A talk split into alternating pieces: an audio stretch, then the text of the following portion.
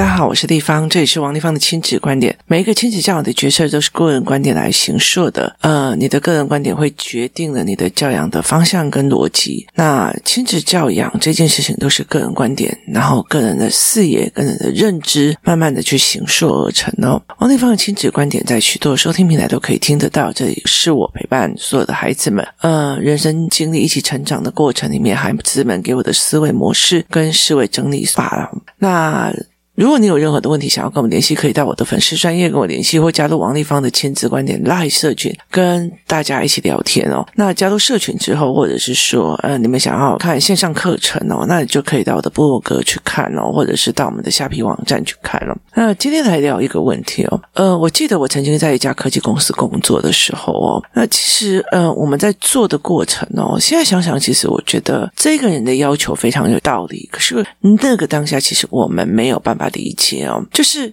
那个时候，我们觉得为什么要这样做，就是没有人让我们知道，然后我们也不知道为什么。也就是那个时候，我们的公司的状况是这样子哦，就是呃，我们在那个就是所谓电子商场里面有将近十四家还是五家的门店，就是门市。然后呢，这十几家的门市哦，他们卖的产品就差不多，例如说显示卡啊、主机板啊，然后呃 CPU 啊这些东西哦。因为以前很多人喜欢自己组电脑，所以他们那时候就会在这样子的一个环境之下去做。那呃，我们有十几家店哦，所以其实你到老区哦，有时候你房价。价问价，你是不是差不多都在同一家？那这个时候呢，呃，这些门市呢，例如说，哦，他公司会进货嘛，就会进来一些，呃，例如说 CPU 的货啊、花鼠啊、键盘的货进进来，就是他们会进进来这些货，然后这些货呢，呃，就是如果哈。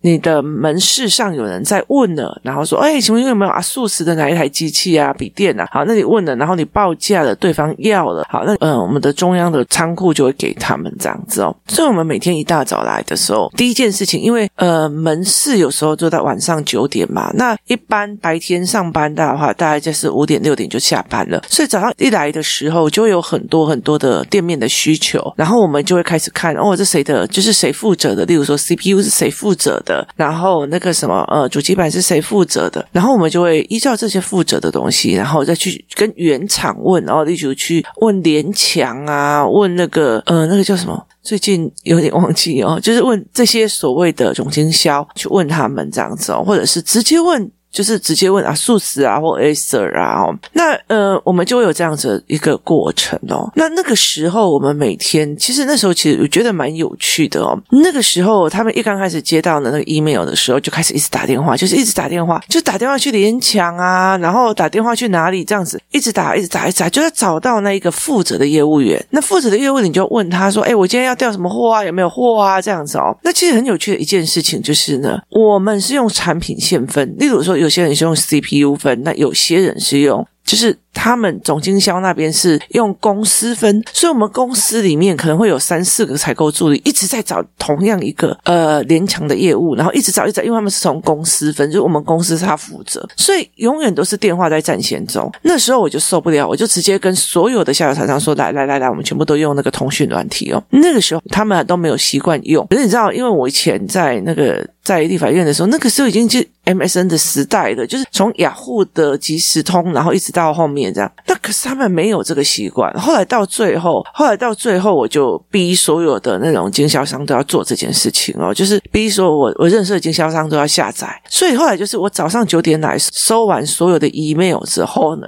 然后我只要每个经销商的，就是类似我们现在的 line 这样，就发一个讯息问啊什么有货吗？什么有货吗？什么有货吗？然后就噔噔噔噔噔噔噔，然后我就没事了。他以前就会就是早上九点来一直打到十二点都搞不好找不到人哦。那可是因为他们现在。就是电脑上直接开机的时候，就会看到我的 MSN 这样子，所以那个时候就会开始好。所以本来我要到从早上九点要一直联络到下午一点两点还不一定可以做到的事情，其实我十五分钟就解决了，你知道吗？然后就会晃来晃去哦。然后那个时候的电脑系统没有一个叫做统计的系统，这个时候呢，就忽然呢空降来了一一个空降来的一个主管。就是他就空降来的一个主管哦。那其实已经两三次了。所谓的空降来的主管，我现在其实当老板之后，我就比较能够了解。我那时候就觉得，陶给是在冲啥，想要要找一堆奇怪的所谓专业经理人来哦，他们又不会比较搞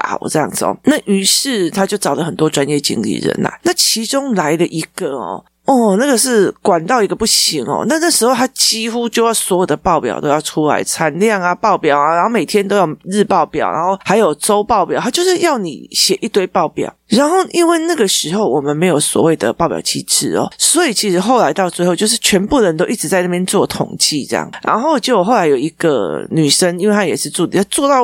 不能跟她男朋友一起去吃饭，就她男朋友就很气，他就非常气说：“这交给我。”然后于是呢，我们就为了这个女生，就是。呃，非常愉悦的一件事情就是他把系统做好了，所以每一次的订购单跟采购单，其实只要采购了之后，它就会自动跑报表出来，因为它会所谓的那个就是做程式嘛，哦，那你就 OK 的。可是在这整个过程里面，我们会很气的一件事情是，你根本就不懂门市，你也不懂所有的事情，为什么你要跟我们指指点点的？那这是一个人，然后另外还有一个也是，就是例如说总经理下面有个经理啊，这个经理人来了。之后哦，也是东管管西管管，东管管西管管，什么细节都管，管到所有的人。我其实我做了一件非常没礼貌的事情，就是有一次他迎面过来在忠孝东路上，我看到他，我就完全是瞪他的，你知道吗？因为那时候觉得你好烦哦，你在管什么啊？你什么都不懂哈、哦，就是他是空降来的。那后来其实呃，我后来再去旁敲侧击很多事情的时候，我发现他们两个其实都蛮可怜的。为什么他们两个蛮可怜？他们其实在别的科技公司或者是呃别的产业里面已经做到。顾问期的，其中一个是做到总经理期的，也意思就是说，他累积了一笔钱，结果呢，因为我们公司老板骗他说我们要增资，请他入股，所以他就把他的钱全部到我们公司去入股了。他全部到我们的公司去入股了，然后呢，呃，他就直接空降到一个总经理做的是经理职。然后另外那个也是，他其实已经在一个国际企业里面当一个顾问，当非常非常久，然后也到一个呃所谓的呃。蛮有名的一个品牌里面，然后顾问当非常的久，就他把所有的钱，因为用增资邀请的方式去把他要过来，然后还为了他有一个什么办公室，来给增建的办公室，再给冲啥这样子哦。所以其实那个时候，其实对我们来讲，我们并不知道他们是夹带的大量资金被人家拐进来的。那因为我们是自己很清楚知道这家公司赚钱的模式嘛。那那个时候只是觉得说，拜托好不好？公司都已经这样，你为什么要找那么多人来哦，然后每一个都空降部队，可是其实后来你不是很清楚的一件事情，这些人是被他拐进来，进来投机，而且是带资金进来，带他自己的存款本进来的哦。那那个时候你不知道，可是。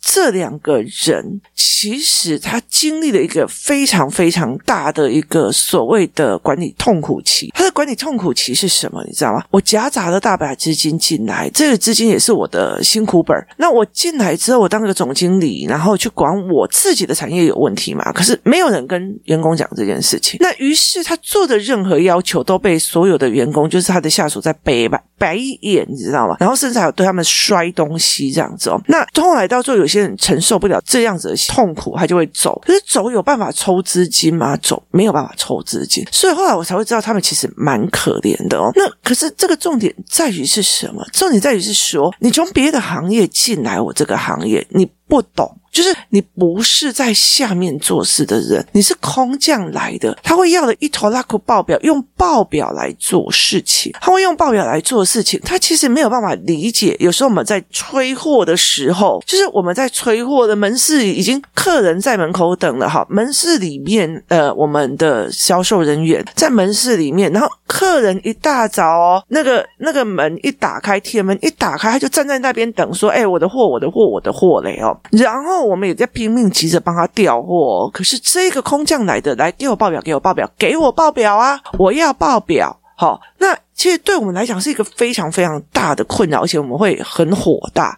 就是我东西都没有得卖了，我东西都在干嘛的？你是在给我玩什么？可是后来现在在想一件事情，真的报表这件事情重不重要？它重要，要不然你会无效努力，就是做该被戏。然后你看不懂财报，到时候你是被亏的哦，所以你是亏损的，你是怎么样的？然后他们还帮这个呃副总做了一个秘书啊，找了一个秘书什么有的没有，结果导致只有秘书跟呃这些副总感情是好的，可是我们下面的人就是一直在给他瞪兵这样子哦，包括是说我们自己的经理职的人也是一模一样，就是带头，然后在。叛逆用他这样子哦，好，那为什么今天会讲到这个例子哦？很多人都在跟我讲说，到了国中的时候，小孩就会叛逆。然后呢，有一天我跟我女儿去吃早餐的时候，我们去养茶，因为她五点就起来嘛，然后呃起来读一读的话，才六点多。六点半，所以其实我在台北市有时候在吃早餐，有时候像星期六日，我就觉得星期六日哦，可不可以不要让我在那边煮早餐，让我好好的把书读完或看完了？那我就在做这件事情的时候，我忽然发现，就是我们就在用的时候，然后他就他就问我一件事情，就是我们就在聊天，他就说：“呃，妈妈，我问你哦，就是为什么我们家没有什么沟通啊？哦，然后我就说啊，没有沟通。”哦，然后他就说，呃，他就说他们他们的同学要约我去做什么，约我去就是带他们去跨年啊，带他们去哪里这样子哦。那他们得跟爸爸妈妈沟通啊。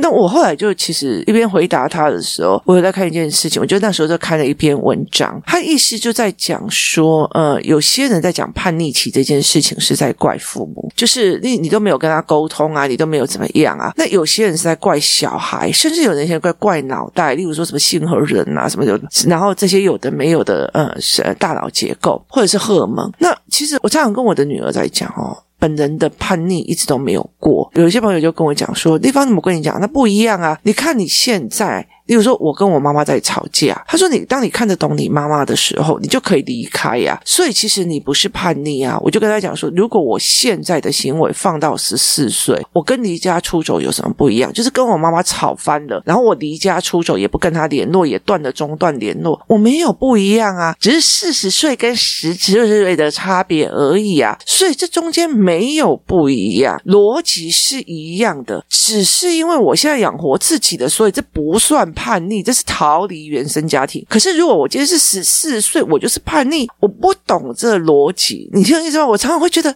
我搞不懂这逻辑到底是怎么都在一起的。好，也意思就是说，如果你现在不爽你的父母，但是你已经有工作，你有自己的家庭了，好。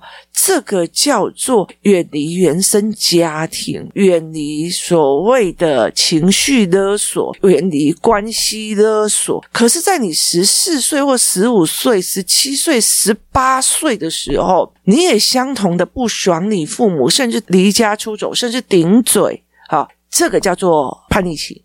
所以我就跟他讲说，我没有差啊，我现在四十几岁跟十四岁是一样的，我同样一样的不爽我妈妈顶嘴，然后呢离家出走，只是这个时候我可以养活自己，那个时候我没有办法养活自己。为什么一个叫做逃离原生家庭，一个叫做叛逆期？你理解意思吗？所以这对我来讲，我没有办法理解。那也不是荷尔蒙的问题啊，因为我从那时候到现在，我都已经快要更年期了，呃，我还在叛逆期哦，所以这。这整件事情让我觉得非常有趣哦。那我就跟我女儿在讲说，其实我看到很多的文章，它大部分都在讲说，父母要跟孩子多沟通，就是多沟通。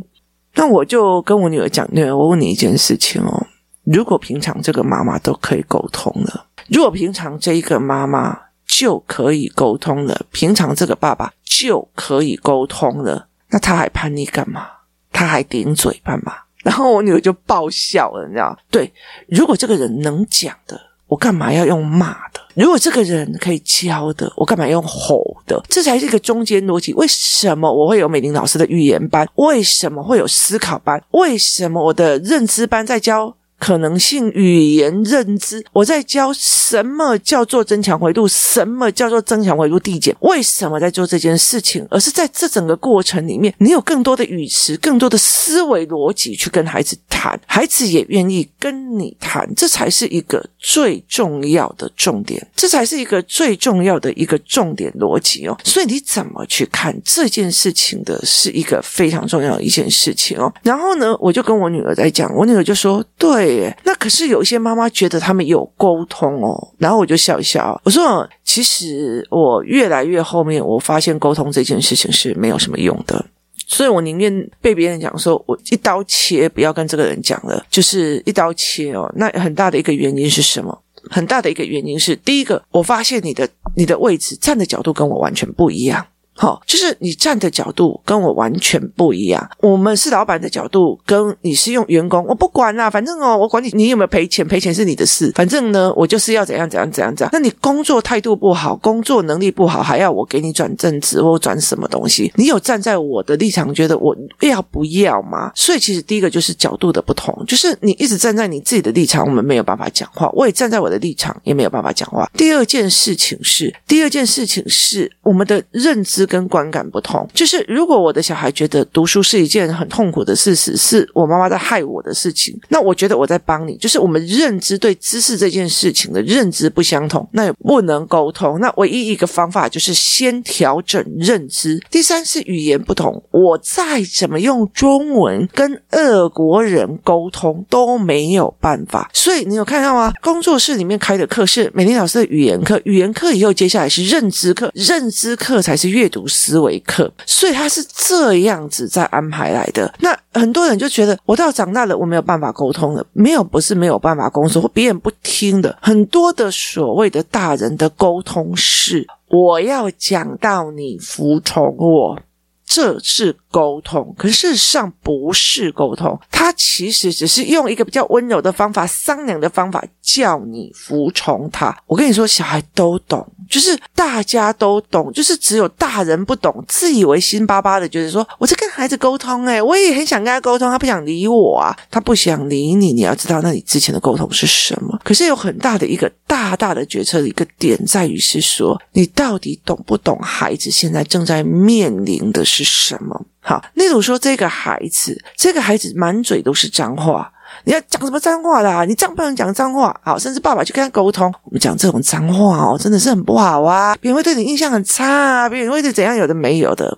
好，可是你不知道的是，你不知道的是，在学校里面，他是用这样子在保护自己不被另外那一群男同学欺负、看不起，所以你们不懂，你不懂。然后却要下指导棋，跟我那些空降的经理跟总经理是一样的。你不懂门市，不懂这个产业，不懂我们采购助理在做什么，不懂采购在做什么。你要的是报表，要的是指挥，要的是大家符合你的做事模式，所以你会一直在指指点点做要求。可是。我们会不服，所以如果你今天有在职场上的人，你应该会很清楚这一件事情。派来一个空降的，什么都搞不懂，就一直出意见，你会不会很干掉他？你干掉的样子就会跟我们的孩子是一模一样的吗？就是不懂嘛。可是为什么不懂？因为孩子回来不会说，他为什么不会说？有语言的问题，有表达的问题，有认知的问题，还有。他对你的感官的问题，我每次讲了，我妈妈就哎呀，拜托好吗？你就不要跟那一群人在一起就好了。哦，我是叫你去读书的，还是叫你去在意的跟他们那一群讲脏话的？你这意思吗？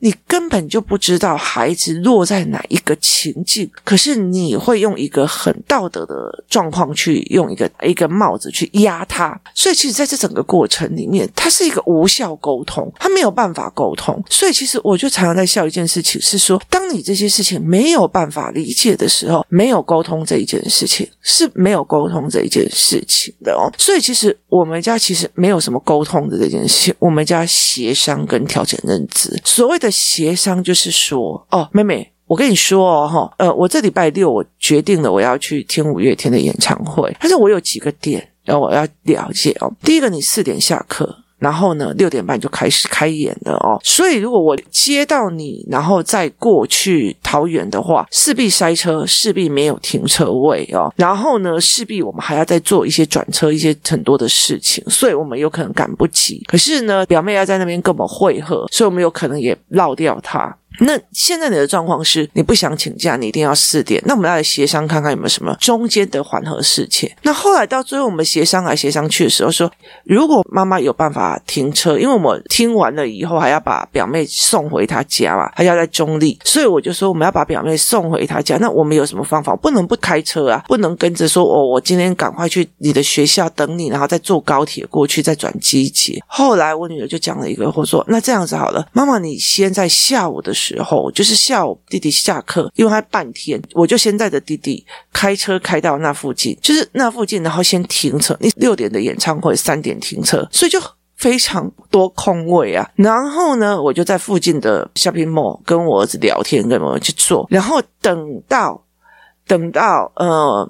就是表妹从他们家，然后来这一个就是机捷，然后我女儿四点的时候就马上坐着计程车先去火车站，然后再从台北火车站坐高铁过去，从高铁到桃园站以后再转机捷，然后到我的那个地方。那我们既可以有停车位，然后接下来又可以赶上演唱会，然后我还可以跟呃另外一个我外甥女会合，最后。也结束之后，我们还可以开车载他回去，然后再我们回来。那这样我们也就不用在那边挤高铁回来哦，因为等一下。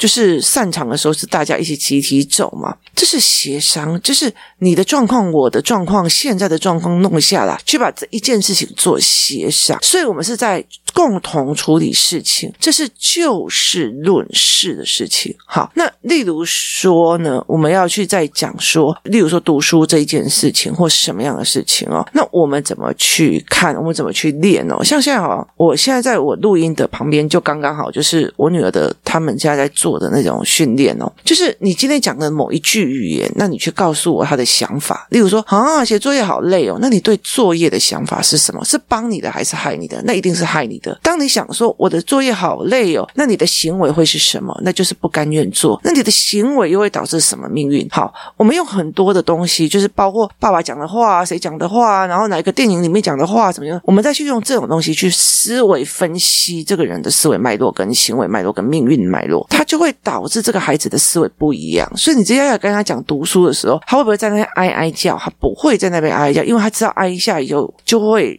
改变他的认知，他的认知就会改变他的行为，他的行为就会改变他的命运。所以在这整个过程是调整认知，所以学习动机营跟学习概念营，其实全部就是连续五天的营队的课程，全部都在协助孩子一样一样破他们对学习上的所有认知。所以这才是一个非常专注的一个点啊！所以。我在很多的概念里面是，当你这样子做的时候，例如说我的小孩语言很好的，像这工作室里面很多的小孩的语言很好的，可是他们其实有一个东西是，他们不敢跟妈妈讲，因为妈妈回话的时候，有时候啊，你不要吵我啦，就会马上这样哦。可是他们在跟孩子，因为他们已经有语言能力了，所以然后又加上从小就是从游戏团这样一直上来，所以他们就会在互动里面一直聊，一直聊，一直聊，然后他也不把我当做是老师或者是怎样，他们也会跟我一直聊，包括呃，就是性教育的啊。啊，然后霸凌的啊，鬼啊，符咒啊，然后这些东西都一直聊，甚至想自杀也会来跟我聊。好。这个过程之后，那其实我们中间会有所谓的叛逆，或者是谁不爽谁，谁要跟谁干交嘛？就是其实我虽然是一个呃所谓的立方体，对他们来讲是老师，他们有没有不爽学校老师？有啊，他们还是会跟学校的老师嗲啊，就是会不爽某个老师会怎样，会给人家拍扁。好，今天我是他们的阿姨，他们的妈妈，他们也都没有这样子。所以后来我其实，在跟我的女儿谈这一个论点，是因为是在于是说，我其实没有比很多的妈妈幸运是。遇到一个愿意讲的女儿，其实他们没有办法理解一件事情。从小到大，我女儿在外面的任何阶段，包括她的。语言沟通，他怎么讲的？认知的调节，就是我们两个调节到相同认知，然后他可以叙述事情，他可以针对事情跟你做思考讨论。例如说，他每天早上来跟我谈商业模组化，哦，我今天学到了什么商业模组化，商业怎样，有的没有？妈妈原来股权设定是这样的思维哦，还是一个怎样的轮回脉络哦？他其实是一个高医生，他其实不需要学这个，可是他很想知道妈妈们在跟阿。你们谈什么？所以他就会很想要去做这一块。所以对我来讲，它是一件非常非常有趣的事情哦。就是这一点，其实是一个非常有趣的思维模式。所以其实我就后来就跟他讲说，他们认为是只有你愿意讲，可是你有没有能力讲？你有没有思考讲？讲了以后得到的下场是什么？那如果这些都不具备了，你要想今天发生什么事？滚啦！吵死人了，烦死人了！不要来烦我。好，为什么？因为